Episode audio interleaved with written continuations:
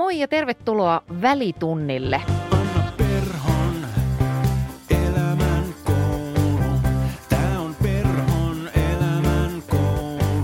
Tää se on, tää se on, yeah. Anna Perhon elämän koulu. Välitunti on Elämänkoulu-podcastin palauteosio ja nyt mä huomaan, että eräänlaiseksi perinteiseksi osioksi tässä ohjelmassa on muodostunut se, että me heitellään uusien podcastien ideoita. Että jos ei tämä sitten kuitenkaan enää mene, niin meillä on jotain tämän ohjelman editoijan ja apulaistuottaja Eetun kanssa, mitä me seuraavaksi ruvetaan tekemään, niin onko sulla Eetu nyt jotain freshia ideaa?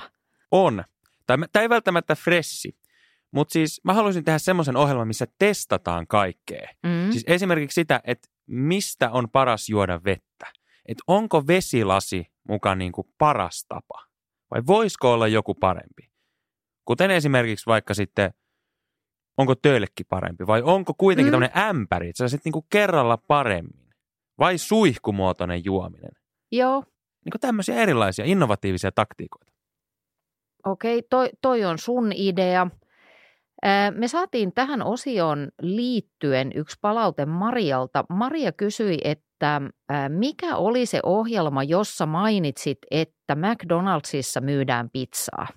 Niin se, se ei mennyt ihan näin, mutta on olemassa oikeasti semmoinen podi, jossa siis kymmenien jaksojen verran joku hessu selvittää ää, sitä, että onko McDonaldsissa joskus myyty pizzaa. Ja kun laitat nämä hakusanat Googleen, niin sieltä se löytyy. Pitääkö hakea englanniksi? Juu, ihan täytyy ulkomaankielellä. Google tässä just Kyllä. auki. Joo, ja sitten hauskaa siinä podissa oli myöskin se, että tämä jäbä rupesi itse spiikkaamaan sinne mainoksia sellaisilta mainostajilta, jotka ei kuitenkaan ollut siinä mukana. Mä oon kuullut myös tämmöisestä mainostoiminnasta, että tarjotaan yrityksille mahdollisuutta maksaa siitä, että heidän mainos ei olisi mukana. Hei, toi voisi olla mun juttu, koska silloin mä pystyn tienaamaan tällä tosi paljon, kun tässä ei ole yhtään mainosta. Joo, joo. Mieti. Ja sitten jos ei tule rahaa, Yes. niin sitten tehdään sen mukainen mainos. Se ei välttämättä ole niin imarteleva. Joo.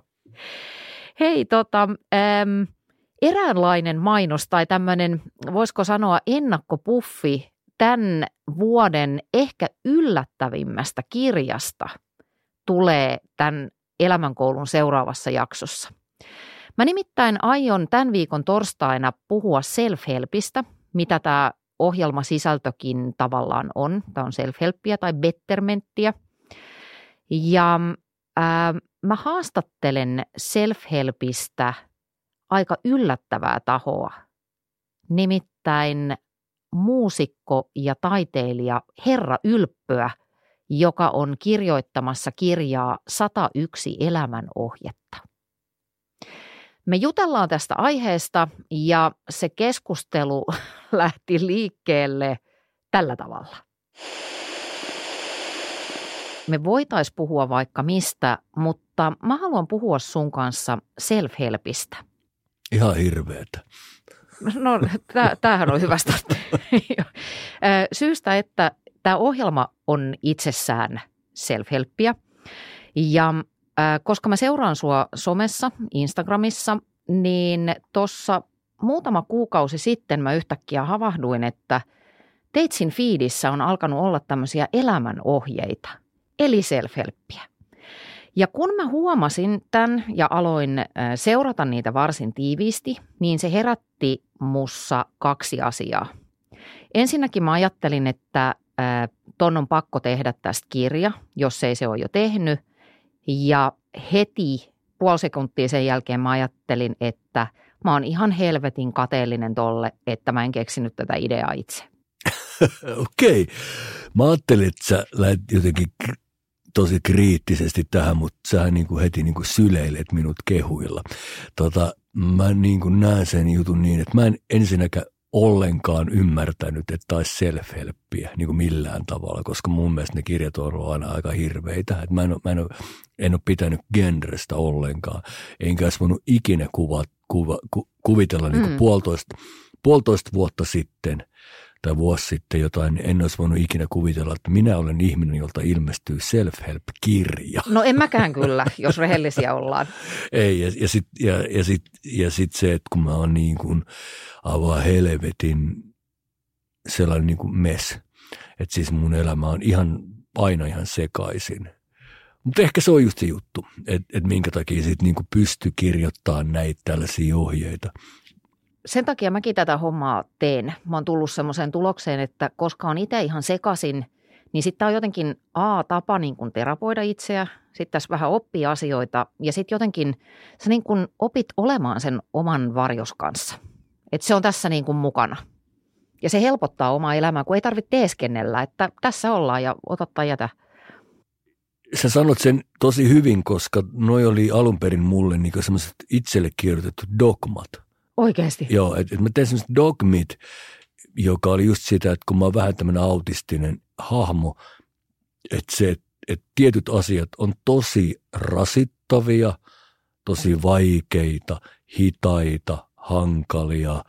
Ja sitten kun mulla on joku selkeä ohje, että teen näin, tai pidä tämä tavara tässä paikassa Mm. mm. aina. Mm. Kaikki tollaset tosi järjestelmälliset, niin helpottaa mun arkea. Ja sitten on jotkut asiat, jotka jollain tavalla, mä oon kuvaillut sitä niin, että mun pää alkaa kohisemaan. Se on semmoinen humina, Joo. melkein voisin sanoa fyysinen kipu, joka saattaa tulla jostain todella niin kuin triviaalista asiasta. Että nyt on niin kuin mun huoneessani, työhuoneessani on lamppu, joka on väärän niin kuin näköinen, värinen.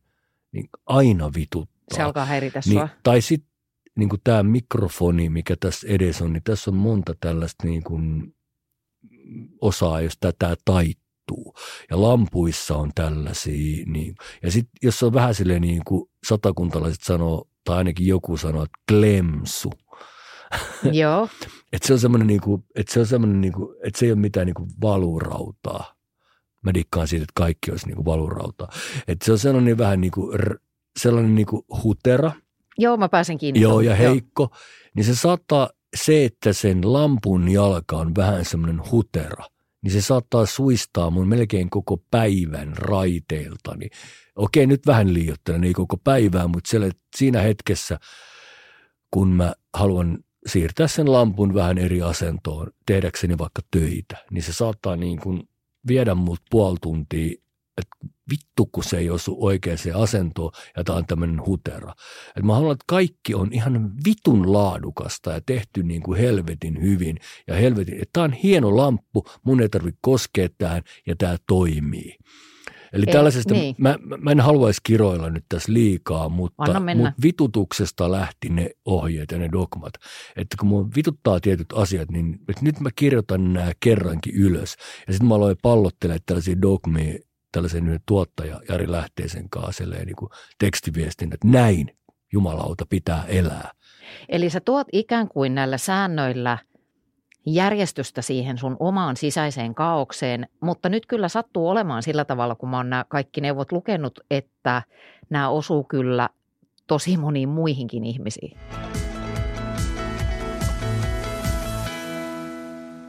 Mä luen todella paljon self ja ö, otan sieltä paljon itselleni.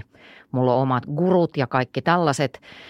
Öm, mutta mä en lue kenenkään teoksia sillä tavalla, että tämä on ainoa oikea tapa tehdä. Mun ei ole pakko noudattaa niitä neuvoja, jos ne on mun mielestä huonoja. Mä en edellytä itseltäni sellaista, että nyt kun mä oon lukenut Ylpön 101 ohjetta, että nyt mun täytyy niin kuin sotilaallisesti koko ajan noudattaa niitä kaikkia. Ja siksi mua häiritsee, että aina silloin tällöin syntyy tämmöisiä kohuja, kuten esimerkiksi taannoin, kun äh, Hesari teki ison jutun tämmöisestä 5 AM Club-nimisestä kirjasta, jonka idea on hyvin yksinkertainen. Nouse aikaisin aamulla, niin ehdit tehdä järkeviä juttuja. Ja, Ja jumalauta ihmiset sekos siitä. Ne oli sillä että en minä en pysty heräämään viideltä ja mitä jos kaikkia tehokkuusyhteiskunta. Älä herää, nuku Joo, joo, kolmeen, joo. jos susta tuntuu siltä. Eli äm, musta on ihanaa, että sä sanot noin, että nämä on semmoisia ehdotuksia. joo, Ohje on lempeä. Joo, Tämä on joo. ehdotus, että sä kokeilet tätä, että toimisiko tämä sulla. Joo, siinä taitaa lukea siinä, mikä, mikä siellä on mulla, että älä ota pulttia. jos mm-hmm. ei miellytä. Että, että ne on mulle itselle tehtyjä ja saa käyttää, jos huvittaa.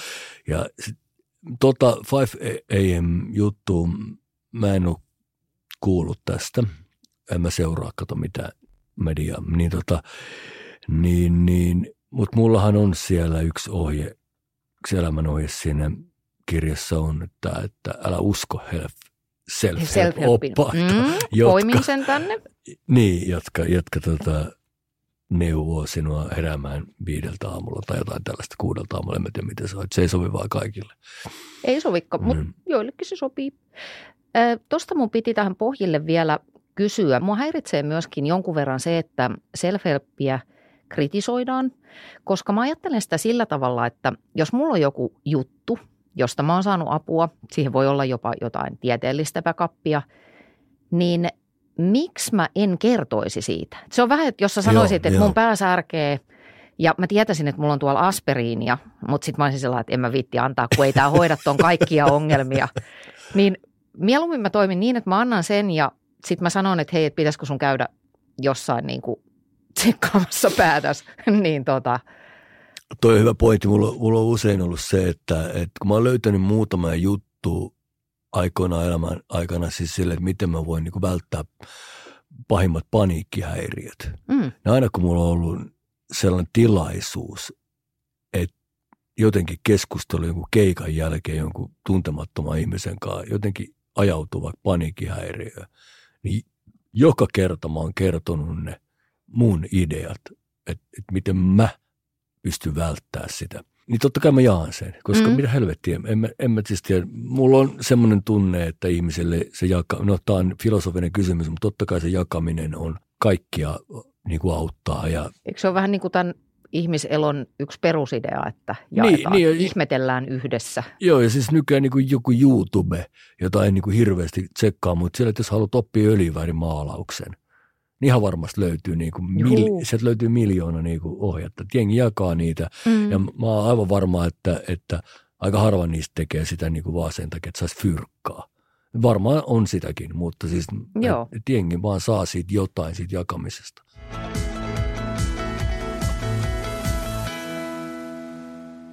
Jep, eli torstaina tippuu uusi jakso ja me puhutaan siinä Ylpön kanssa ainakin näistä aiheista, jotka sä Eetu näet sieltä ruudulta. Mulla on jo tässä vaiheessa viikkoa näköjään dementia. Sulla on jo kone kiinni. Joo. Eli ainakin puhutaan siitä, että minkä takia kannattaa tavata mielenkiintoisia ihmisiä, Mm? minkä takia kannattaa tehdä listoja ja minkä takia kannattaa tehdä semmoisia asioita, mitkä pelottaa. Yes. Eli torstaina uusi jakso. Tilaa podi, jaa ystäville, joiden ajattelet hyötyvän tästä jollain tavalla. Ja jollet sä oo vielä mun uutiskirjeen tilaaja, niin tilaa se ihmeessä osoitteesta annaperho.fi kautta uutiskirje, koska jokaisen jakson jälkeen sä saat koonnin kaikkein tärkeimmistä action pointeista ja lisäksi silloin tällöin sinne droppaa semmoinen tehtävä kanvaasi niin, että sä voit tehdä myöskin elämänkoululäksyjä.